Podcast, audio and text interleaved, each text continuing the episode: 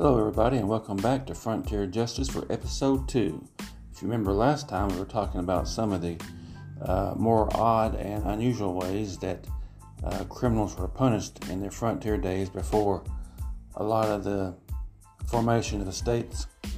And episode two, we're going to deal with the development of the western western states. And when I say that, I'm talking about at the time the United States was limited to living on the East Coast. It wasn't until Daniel Boone crossed over the Cumberland Mountains in Kentucky that opened up the opportunity to explore into the, the to what we now refer to as the western part of the United States. Uh, at that time, however, uh, Kentucky was just being formed, and I focus on Kentucky for two reasons. One is because its importance in the aspect of the rest of the country developing because if Kentucky had not been settled, if Kentucky had not been formed, and the state had not been developed, then the rest of the United States as we know it today would never have been possible because wouldn't we couldn't get over top of the of the Cumberland Gap Mountains.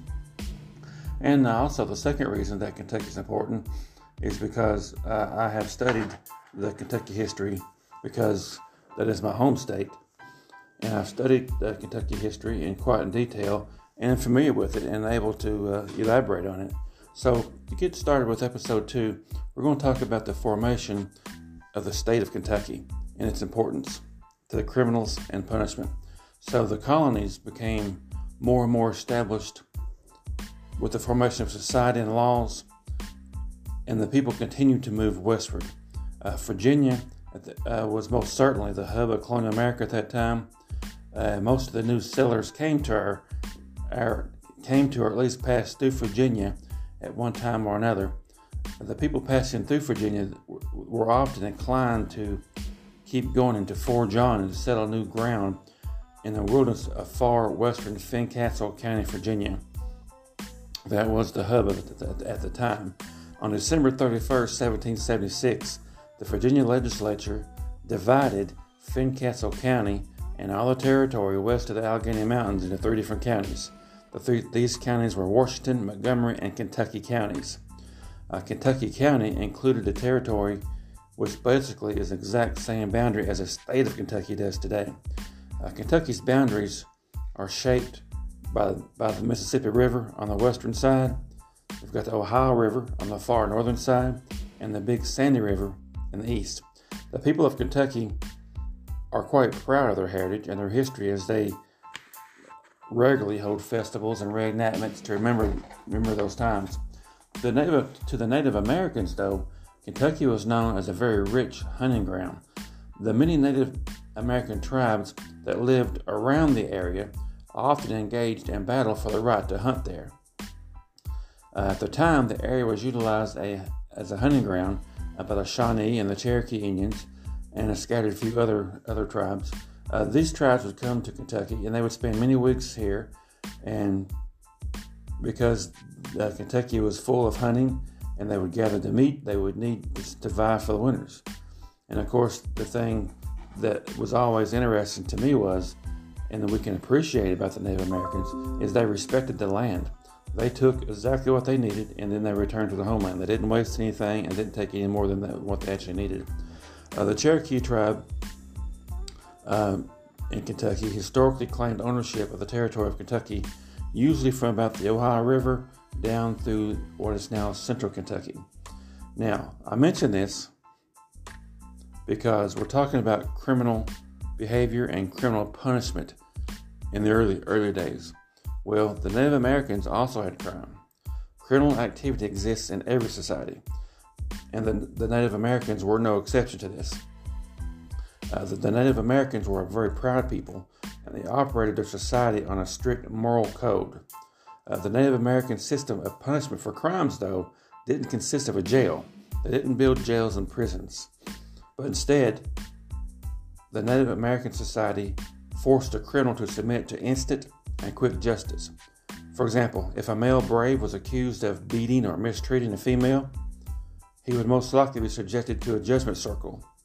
Now, this would consist of the accused walking around a circle made up of all the women's relatives, and they would literally beat the accused to an inch of his life.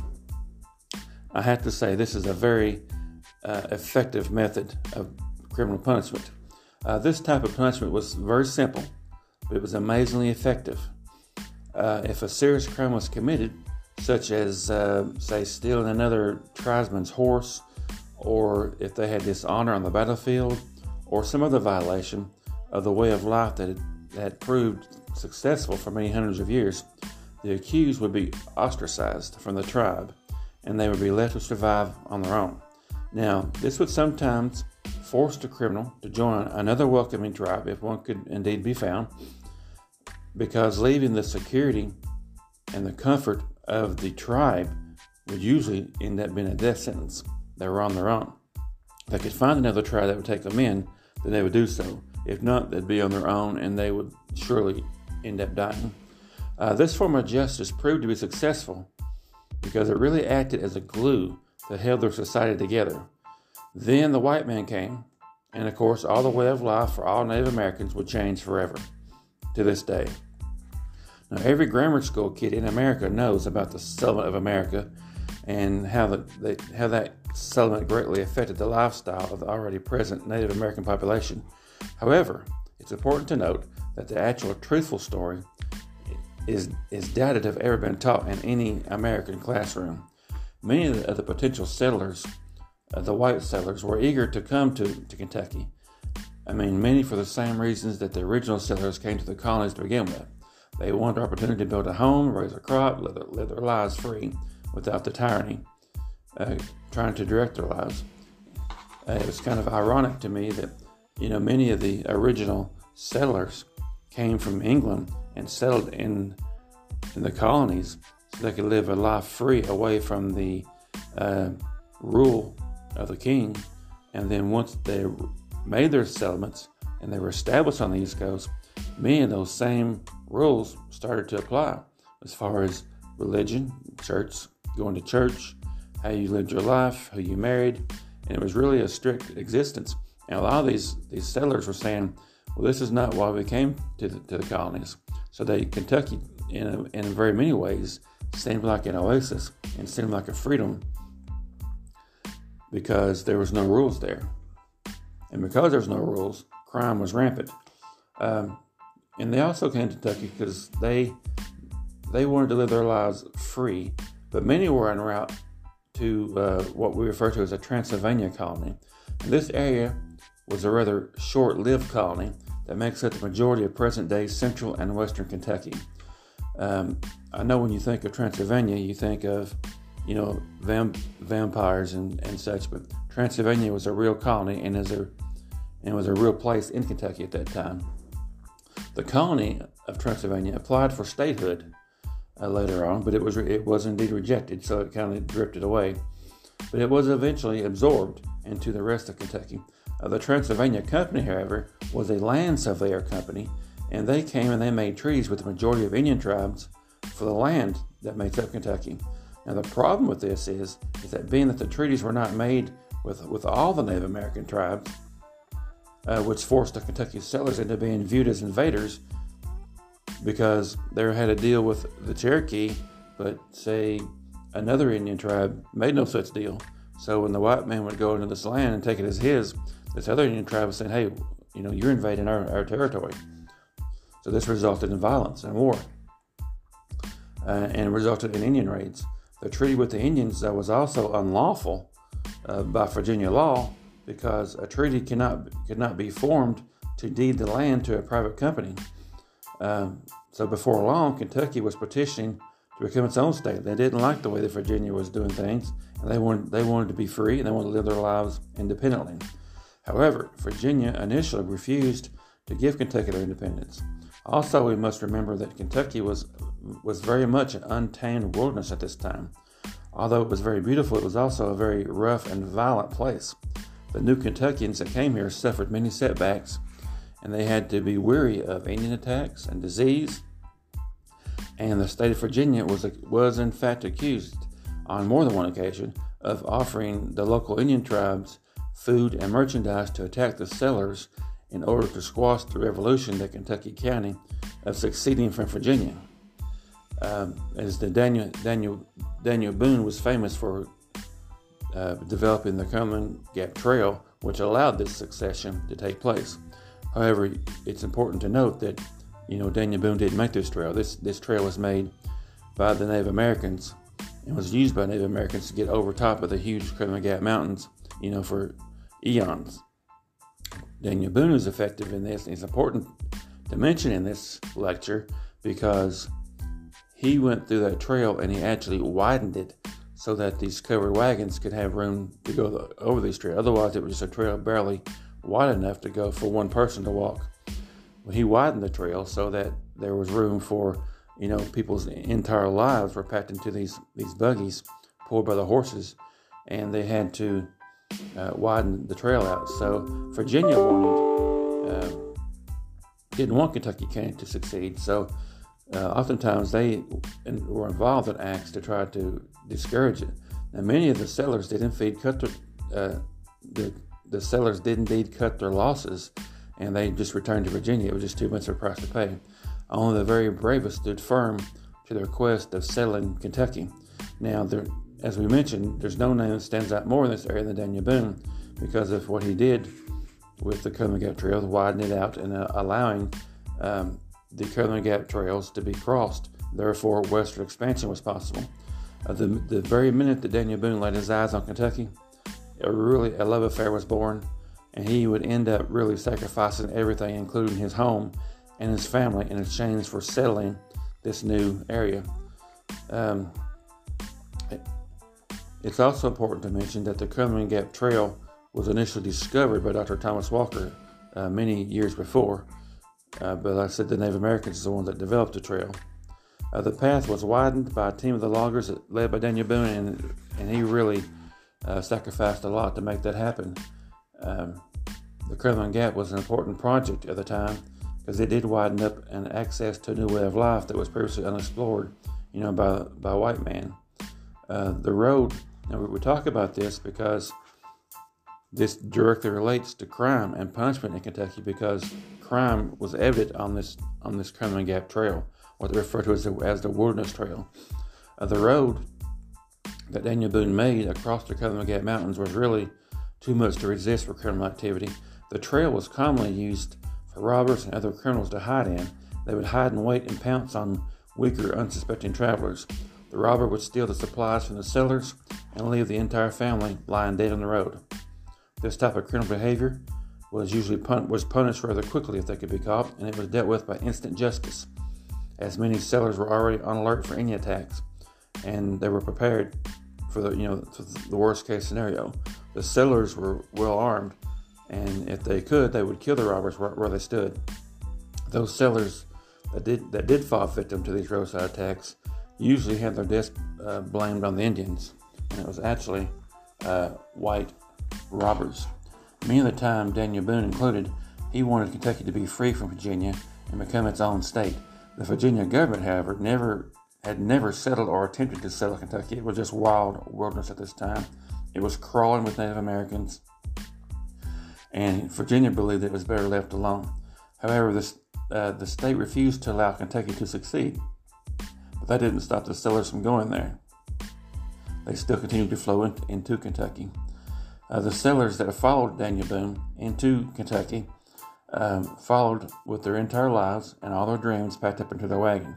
So many times, entire families or entire communities even would travel together. To say that life on the trail was rough would be indeed a huge understatement, because besides these white robbers, also actual Indian attacks were all but certain. They were the Native Americans were not happy with the white man coming into this area. This was their hunting land, and they didn't want it to be um, invaded by white men who were not welcomed. Kentucky was just too much to pass up a lot of times, though, because it promised, you know, the settler many dreams, but it often only delivered death and defeat. Now, many of the men from Kentucky had decided that Kentucky was, was destined to become a, their own state. Now, they held meetings in Danville, Kentucky, to discuss this, and eventually, uh, statehood was passed. it's important to remember uh, that uh, the route over across the mountain also had to be broken up into small segments. For example, uh, these covered wagons coming through across the state of Kentucky before they would get to where they were going, they often would have to stop in the town of Harrodsburg at Fort Harrod, which was led by James Harrod, and they were had the safety of the fort where they could get more supplies, they'd be protected from Indian attacks, and then they would go on and travel a few more days. And they would also uh, stop in a few miles down the road in Stanford, Kentucky, at Fort Logan. They could also stop at a home just a few miles from Stanford called the, the William Whitley House, which is in a town called Crab Orchard, Kentucky. He also had uh, a setup where you could re- get supplies and rest and be safe from from attack. It, it wouldn't it wouldn't take much though to upset this fragile ecosystem of society within these forts. And we talk about these forts because again, crime is present here. Crimes such as adultery and rape were quite common inside these forts. Uh, a man would a man could go out on a hunting expedition, and he could be expected to be gone, you know, for weeks or sometimes even months. And as we already discussed, it was likely that, that the chance of them returning was low anyway, for various reasons. Uh, but uh, once the hunting party was gone, a, a, lonely criminal that lived in the fort would usually go after, you know, the wives who are now alone. The women had little or no chance of refusing or fighting off their attacker. They had little option to not only take the attack, but also they were forced to stay in the fort and look at their attacker. Uh, if the hunting party re- once the hunting party returned and the husband and the husband actually did return, and the wife would tell the husband that she was attacked, then punishment of this criminal was very uh, serious and severe, and it would be usually with the they didn't bother with the court of law. Uh, they didn't bother with witnesses. They didn't bother with evidence. The wife said that she was attacked with this guy. He was usually shot in the head and killed where he stood, and that would be the end of the story. Uh, adultery was commonplace within the forts as well. Um, usually, it would end badly for the female more so than the male. Uh, she would usually, once a, a, an adultery relationship was exposed, the woman would most likely be thrown out of the fort, or if she was lucky, she would be branded with a hot iron with the letter A on it, so she would always be seen as an adulterer. Um, the man would usually be dealt with. He would either, he would either be killed or hung or something of that, of that nature. Uh, but by putting the woman outside the fort, it was the same as a, as a death sentence. It wasn't proper uh, to hang a woman at that time, so they would just put them out of the fort, and you know the the Indians and the animals and those type of things would would deal to her eventual death. However, we can discuss though that once the area of Kentucky did indeed get statehood, they started to form a government, and with the government came creating official laws, and is and then these once these laws were broken, issuing punishment became necessary. The new government started to issue punishments similar to those they had in the colonies, but with the establishment of small settlements and even a few towns, a more, a more permanent solution, though, would need to be established and many did just that as we start to see small jails being built around this time. The office of sheriff in Kentucky would not come into play usually until around 1781. Uh, the first sheriff in Kentucky was Colonel John Bowman. He was appointed as one of the earliest sheriffs of Lincoln County, Kentucky. Uh, the new laws of Kentucky were starting to be created, and they were they were created with the individual needs of the settlement in mind. So the vast majority of crimes were punished the same way death. Today, crimes are punished according to several factors. Now, while there are criteria involved today that forces, you know, judges' hands in the punishment for certain crimes, usually the whole picture is considered before a modern day judge issues a set punishment. However, during the early days of statehood, any criminal act was seen as a direct assault against the well being of the community, and more importantly, the moral code that was set forth. So, crimes such as uh, treason or uh, helping a slave to escape, um, free a free person advising or conspiring with, with a slave to create a rebellion, or um, slave stealing, murder, robbery, burglary, manslaughter, um, killing somebody in a duel, rape, child abuse, arson, uh, perjury, forgery, uh, destroying a legal document, uh, forging a legal document, embezzling, or escaping from jail. All these, all these different crimes. There was no court, there was no hearing, there was no jury. It was instant death, hanging. the accused was usually allowed some time alone before they were hung uh, with the clergy in order to get his soul in order. Exceptionally brutal crimes such as murder and rape were sometimes punished without the benefit to clergy. And this was interesting because this was actually an extra form of punishment because this prevented the accused from meeting with the local preacher and also allowed the punishment to extend into the afterlife. So, in other words, by not allowing the accused to meet with the clergy, he had he had no opportunity to confess his sins, no opportunity to be saved at the last minute. So the punishment would go with the accused into the afterlife and follow him into hell, and thus uh, punishing him for eternity. Uh, a few years after Kentucky became a state, around 1797, due to increased societal pressures across the country, a complete overhaul of the criminal justice system was taking place, and it, and it led to a complete turnaround on the review of crime. So, if we remember before this, all these crimes were just the sentence was death. You commit a crime, you're going to get killed. You commit a crime, this crime, you're going to get killed. You commit that crime, you're getting killed. Well, now they're starting to, Kentucky's starting to step back and listen and say, wait a minute, we need to stop and individualize these crimes and issue different punishments. Not everything has to be a death penalty. So they started going through the criminal justice system and revising it. Uh, the only exception was uh, murder, which was still punished by death, or a black man at the time raping a white woman was automatic death plus castration. Um, at, at least the accused murderer would get some sort of a pretense of a trial now. If you were a black man in this time frame, you most certainly would not get a, a fair trial. Uh, his fate, in fact, would be in the hands of the townspeople. Uh, these views against the instant death penalty began to fall out of favor as being too inhumane and required uh, Kentucky to revamp their criminal justice system and find a way of punishing crime that was more in tune with the beliefs of the day. The new state government went to work, and a year and a half later, in 1798, they came up with a synopsis of an act to amend the penal laws of Kentucky. And basically, it started to develop um, punishments such as jail, prisons, and fines. Probation came into play for the first time. Not everything was was a death sentence here. The people of Kentucky were changing their views on crime.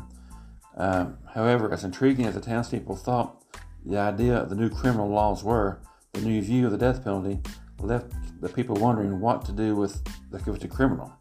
Okay, we're going to find this guy. The guy steals a horse before we're going to kill him. Well, now they're not going to kill you for stealing the horse, but you are going to be punished. But any long-term punishment, now they didn't know what to do with them. So it became very, very evident that they needed to build a prison. At this time, there was prisons already in existence in Pennsylvania, but Kentucky was new was new to this game, and they didn't have any prisons at this time. So up until this point, almost every little town in America, including Kentucky, had these small holding jails for the prisoner to be held in, and they're basically designed just to hold the prisoner until they had their day in court. But now that the new uh, criminal justice system had taken place in Kentucky, they really needed a, a new and long-term holding facility, which was very quickly realized, and it was became very evident that Kentucky needed to build a prison. Now, the first and maybe greatest change in the new law was moving instantly away from the death penalty. Now, more intense and more humane punishments would come at a much slower pace. So, the Kentucky legislature enacted that no crime whatsoever committed by any free person against this commonwealth except murder shall be punished with death. So that leaves a lot of a lot of room for other types of punishment. Um, for larceny and counterfeiting, they just said you go to prison no less than two years and no more than ten years. Uh, if you're found guilty of sodomy, for example, they said the sentence is not less than two years and no more than five years. If you were caught in the act of robbery, then you had to you had to restore the uh, monetary value of the item, pay full price, and then you had to uh, go to prison for not less than three years and not more than ten years. The basic foundation of creating laws is for people to follow them to support the foundation of the society. The people that choose not to follow these laws must be subject to punishment. This, of course, explains the role of the sheriff during that time period, and of course, modern police forces as well. The police are tasked with enforcing the laws of the area of their jurisdiction with whatever means necessary. Now, once the sheriff or the police gain custody of the criminal, then they are presented to a trial of their peers, and then if found guilty, they are held in prison for punishment. The state now had the laws, in fact, in, intact. They had the sheriff intact. Now they needed a prison. So tune in for episode three. Will Kentucky build its first prison? Thank you for listening.